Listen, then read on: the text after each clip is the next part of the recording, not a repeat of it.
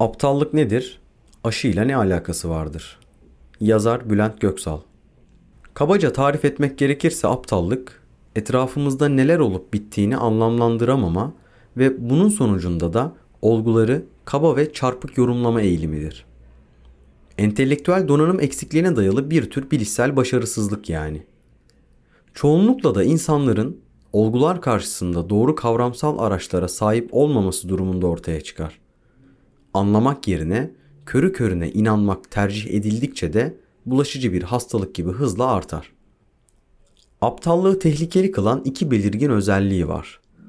Birincisi, karakter kusurlarından farklı olarak aptallık, bireylerin değil, gruplar ya da geleneklerin bir özelliğidir aslında.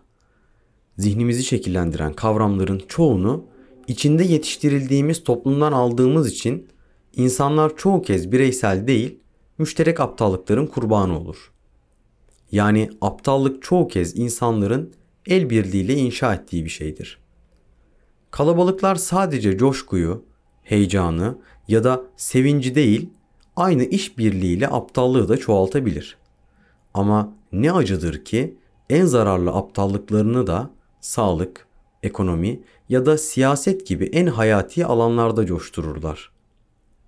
Böyle olunca da aşı karşıtlığı gibi bir akım kalabalığın içinde anlamlı ama o çemberin dışından bireysel olarak bakıldığında son derece aptal görünür.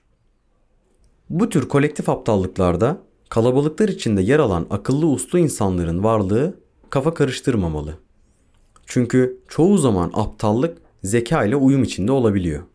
Hatta zekanın zararlı akılcılığı ile aptallığa yataklık ettiğini bile söyleyebiliriz. Bu yüzden de aşının toplumsal zararlarını anlatan argümanlar aşının faydalarından çok daha havalı görünebilir. Nedense aptallığın coşkusu aklın basit dinginliğinden her zaman daha çekici oluyor. İkincisi, doğasındaki derin belirsizlik nedeniyle aptallık her zaman daha fazla aptallığı doğurur. Bu nedenle de aptallığın argümanı mutlaka kendisinden daha kuvvetli bir saçmalıkta olacaktır. Diğer insanlara verdikleri zararı umursayamamak, bütüncül olarak düşünememek, doğruyla yanlışı ayırt edememek büyüyen aptallığın kaçınılmaz sonuçlarıdır. Aşı karşıtlığı ile ilgili asıl aptallıksa basit bir oran hesabı yapamamaktan geçiyor.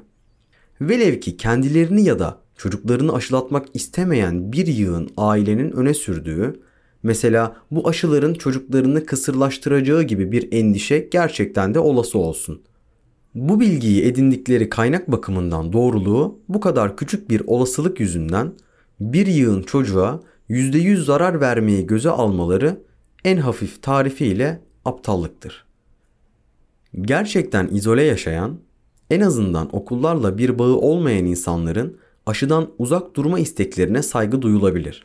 Ama birilerinin kendi aldıkları riski okullara taşıma ısrarı tam anlamıyla aptallıktır.